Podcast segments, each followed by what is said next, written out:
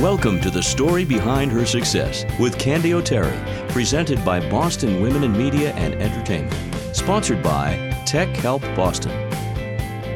As I prepare for this week's interview, the world is still in lockdown, and here in the United States, there's a light at the end of the tunnel. Social distancing seems to be working, and incidences of the coronavirus are decreasing. Original estimates of deaths due to the virus are changing. The numbers are going down, and less people are dying. It's not hard to find exceptional women to interview for this program because they really are everywhere. My goal is to showcase women who can teach us, help us, inspire us. I think you'll agree, we all need that, especially right now. In the case of this week's interview, I didn't have far to go. She lives right across the street. Laurel Schnitman is a wife, she's a mother of two, and a certified child life specialist for Massachusetts General Hospital for Children, where she works on an inpatient ward. She provides psychosocial, medical play therapy, and procedural support during hospital stays at a teaching hospital that is nationally ranked in five pediatric specialties. Many of the children that she helps are very sick with a variety of diseases. She is that bridge between physicians and nurses and parents and children. And working with children for children seems to be her passion. I'm hoping that her skill set and her experience working with children and families at vulnerable times in their lives will help us all understand how our own children are reacting to the stress and the uncertainty of an international health crisis. She's right here in my living room, and this is her story. Laurel Schnitman, welcome to the show. Thank you very much for having me, Candy. Easy to just walk across the street today, right? certainly was. Can you offer our listeners some advice on how to talk to our children, you know, to calm their fears and help them understand the current crisis? Yes, it's something that I have gone over and over in my mind on a daily basis as the news changes so quickly the children are aware of what's going on because they can't go out. They can't see their friends. They can't go to school. Everything that is typical and normal for them has been taken away. And that's hard for a lot of kids. Lack of routine is also very difficult. It's difficult for adults as well. So we work through this together. I think the most important thing when speaking with your children about what's going on with this crisis is to always remain calm, to be very clear and simple with your answers. When children ask questions, it's important to really listen to their question so that you are actually answering the question that they have asked and that you're not providing additional information that may be above where their cognitive thinking is at that time. How do you explain it to your children? What what words do you use? I how, how old are your kids again? So I have a third grader and a fourth grader. They are um, just about nine and ten and a half. Their level of understanding is very close. So my talk is sort of the same. sometimes we talk all together and sometimes we talk separately. A lot of times my son will approach me at bedtime in the dark. Typically, that's the best time to talk. Kids don't like to be looked at. People often say car rides are a great time. The way that I describe it is that we have this virus similar to the flu. People can get it just like the flu, but this is a little bit more catchy than the flu.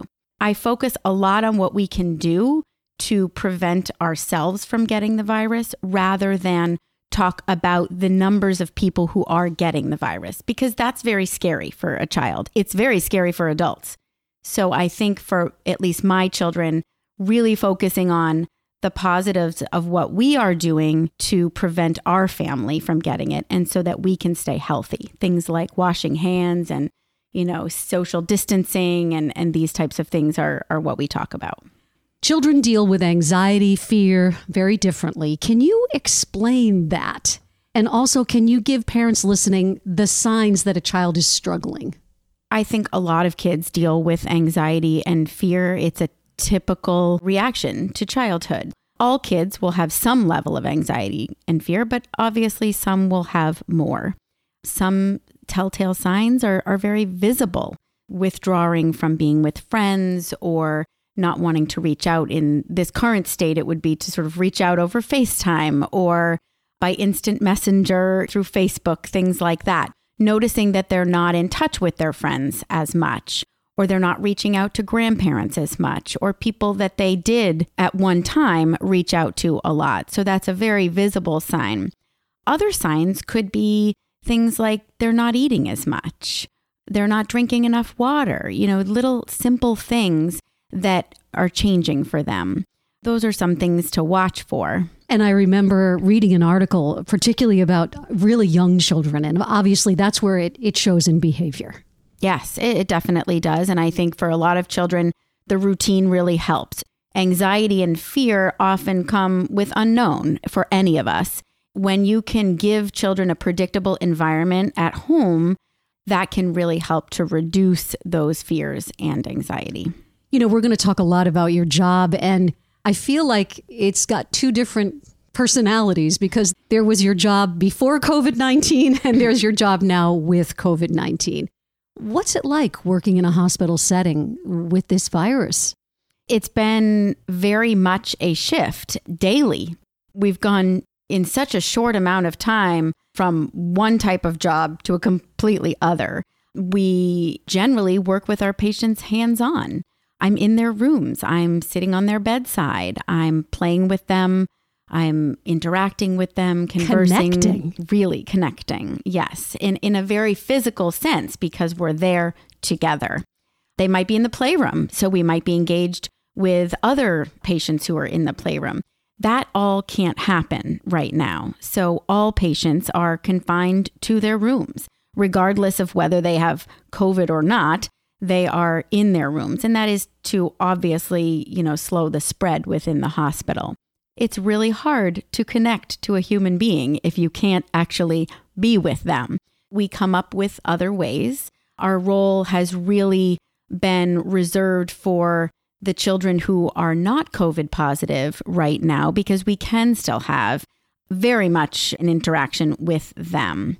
I think one of the other ways for the kids who are COVID 19 or at least at risk or on watch for is to provide them with things that help them to feel at home, to kind of help pass their time in a very childlike way.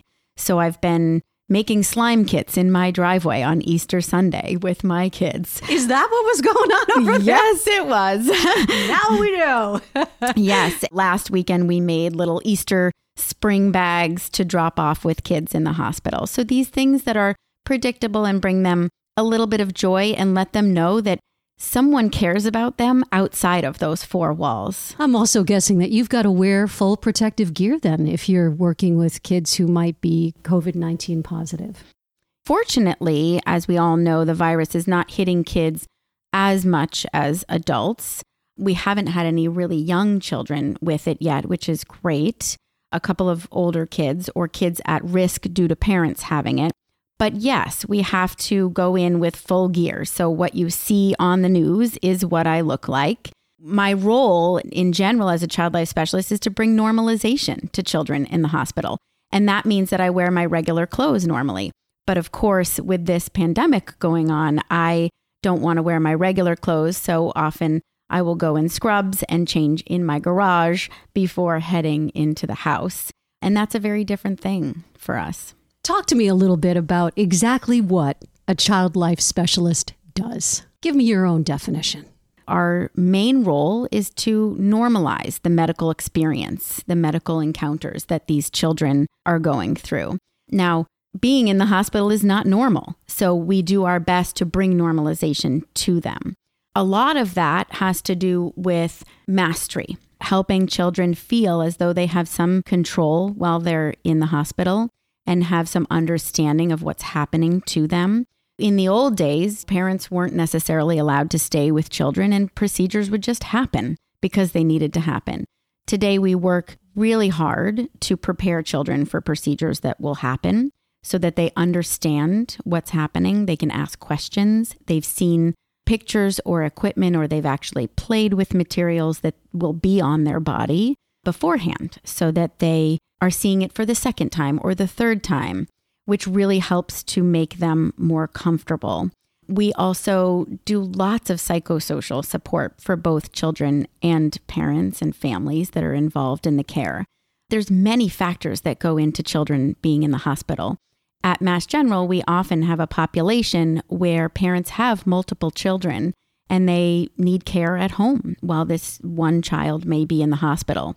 Parents may be working two jobs or three jobs. They might be a single parent household, which means that it's very difficult for them to be in all of those places that they need to be. It's a lot of support for the family as well. When you can support the family, the child is also supported. The children you work with are also, in many cases, very sick. And I'm guessing that they've taught you a lot about courage and resiliency. Is that true? It certainly is true. And I think that is why I pursued my certification as a child life specialist. I spent about seven years at Mass General in pediatrics volunteering. Absolutely loved every minute that I could get there with the children because I went home feeling so fulfilled and it brought my own life into perspective. And as much as I was able to give to them, they were able to give to me. My decision to pursue this career is because I feel that I learn from kids every single day. Sick children are amazing. They don't act like they're sick generally. They get up every day like it's a regular day because for them, it is. It reminds me that the strength within them is so strong that I can be there to support that for them and treat them like any other normal kid. I'm also guessing, though, that there's an emotional load for you as the child life specialist. And there might be a time when, say, for instance, you lose a child and it's overwhelming and you feel so close to that child. How do you take care of yourself in a situation like that? Please support our sponsors. They make this show possible. More than 30,000 families and businesses have trusted TechHelpBoston.com since the year 2000. Dave Elmazian, president of Tech Help Boston, with the reasons why. We like to establish a relationship with our customers, and the best way to do that is see them in their natural setting, so to speak, and that's in their home. We come to you, we work with you on your equipment in a setting that's comfortable for you, and also we can test better that way because if you have a printing problem or whatever, and we bring it to a shop, it may work great in the shop, but might not work in your home. So this way we know for sure everything is working the way that it should. TechHelpBoston.com. Their experts will come to your home or office to fix your computer same day, next day, and weekends too. Visit TechHelpBoston.com. That's TechHelpBoston.com. It takes teamwork to put a weekly series like this together. I am so grateful to Jordan Rich and Ken Carberry for giving the story behind her success a home at Chart Productions, and to Dan Tebow, our editor from Fast Twitch Media. JC Valeris at Platinum Circle Media, who handles our social media marketing and so much more. Thank you all for making me look so good. That's hard. Obviously, talking to people who I feel comfortable with is important. I would love to say that my husband Michael would be that person, but my job is really hard for him. It's very difficult for him to think about sick children in the hospital, and it scares him because of our own children. While our children are healthy today, we never know what's going to happen in life, and we have to be prepared for that. So I don't choose to talk to my husband. I often will talk to my mom or my friend Jen from college, who is a pediatric intensive care nurse in Vermont. Of course, my coworkers, because they know what I'm going through. We have a meeting actually with the psych department once a week at Mass General to provide support for us as child life specialists because it is hard sometimes, and you do get to know these patients very well. In addition to pursuing your advanced degree a little bit later in life, right? And doing all your internships and your work at Mass General as a volunteer, you also worked for Make a Wish as a volunteer. I love that organization. Can you tell me a little bit about your experience with Make a Wish? Yes. So I'm actually still an active volunteer. I don't do as many wishes now as I did, but it's a lovely organization. It's such a joy. I've actually had people say to me, Oh gosh, that must be terribly sad for you to do that. How do you do that? It's actually the opposite. It's so fulfilling. It's so cheerful. The kids are really excited about their wishes and coming up with them, sort of the planning and the thought process behind it. So it's a very uplifting, joyous occasion. The organization goes out of their way to make sure that whatever a child truly wishes for, that we will come up with that wish in one way or another. I guess my next question has to do with how you deal with parents when their child is so very sick. Because as you were sharing with us earlier, losing a child is, everyone knows, it's a parent's worst nightmare. So, how do you handle a terrified parent? Obviously, I'm going to guess you have support from the docs and the nurses and everything, but what does that feel like? What does that look like for a child life specialist? I think when we are expecting that death is imminent, then we will speak with the family about how they want to handle that. And that's very different for each family, depending on religious values, where family is located, the age of the child. There's a lot of factors that go into that. Part of my job is to assess a family and their current needs and their current understanding of their child's situation. Once a child has passed, we do have a lot of things that we help a family with if they so choose to partake. So, things like making handprints of the family together. Now, these things could be done just before the death or they could be done immediately after death, but these are some things that we offer. So, the handprints or thumbprint charms of your child for the parent, locks of hair, memory boxes, things like that that will help the family walk away with something tangible that they were able to partake in. Now, those are some standard things. There are certainly other things that families will say, well, hey, can we do this? And we will do our best to support the family in that. But it is really hard. And I think that the best that we can do for the families is to really listen and provide the assistance that they need when they are asking for it and sometimes they just need someone to listen. Did you become a better mom when you became a child life specialist? Yes, because I feel that I am a better me when I come home to be with my kids than I was before I was working. I think that I would take for granted the time that I had with my kids. And as many stay at home moms would say, you sometimes become very frustrated with those moments and frustrated with your children. I don't have those feelings very much anymore. And when I come home, I do feel that I'm much more open to listening to them, playing with them, making moments really count with them, which is great. I believe that our upbringing shapes us. I love that song by Miranda Lambert, The House That Built Me. You know, all the things that came together as we were growing up to form who we are. Can we talk a little bit about your childhood? Tell us a little bit about your parents and your family. I grew up in the city of Boston in Back Bay for most of my childhood. I have two parents and I had a brother. He sadly passed away of cancer almost eight years ago now. We were a very loving family. We did lots of outdoor activities together. We have a home in Vermont and did some skiing throughout our entire lives. We're a very close family, very loving. We like to be together. We really do. Was there a golden rule in your house?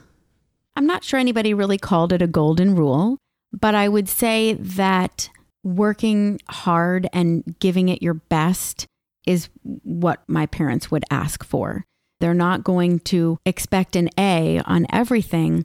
But if you've tried really hard and you've put your effort in and you've learned something, that's all they can ask. And I appreciated that growing up because it took pressure off of me. I had a learning disability early on, finally discovered it, and that really helped to figure out how to learn better and what ways worked for me. And having my parents accept me in that was really important. Just a very supportive family. When you were growing up and maybe even into your early adolescence, who were your role models and did you know what you wanted to do with your life? I would say I had a few role models throughout my life at different points in my life. I always did know that I wanted to work with children. I've always had just a connection with kids from a very young age and could see that I made a difference. By doing very little myself, I felt like I hardly would do anything and I could make a difference. I call that teacher magic. yes, I suppose. You I got the, the magic. as far as role models, I had a ballet teacher growing up who was extremely strict, really held her students to a very, very high standard. She had a lot of sayings that I find myself using with my children now, like um, which is funny. The one I probably use the most is when somebody says, Well, I can't do this. I can't do this. And I'll say, Well, God gave you a brain, so let's use it.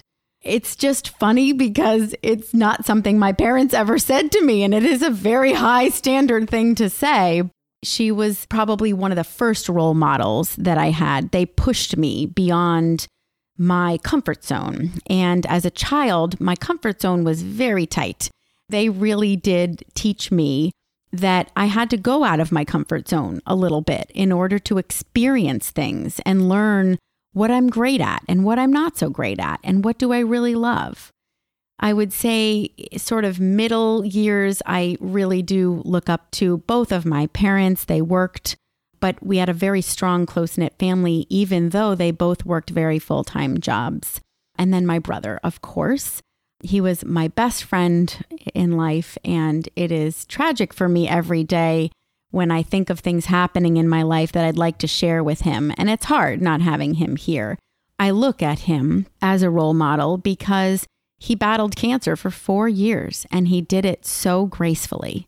I look up to him for that. Do you think that informs some of your work as a child life specialist?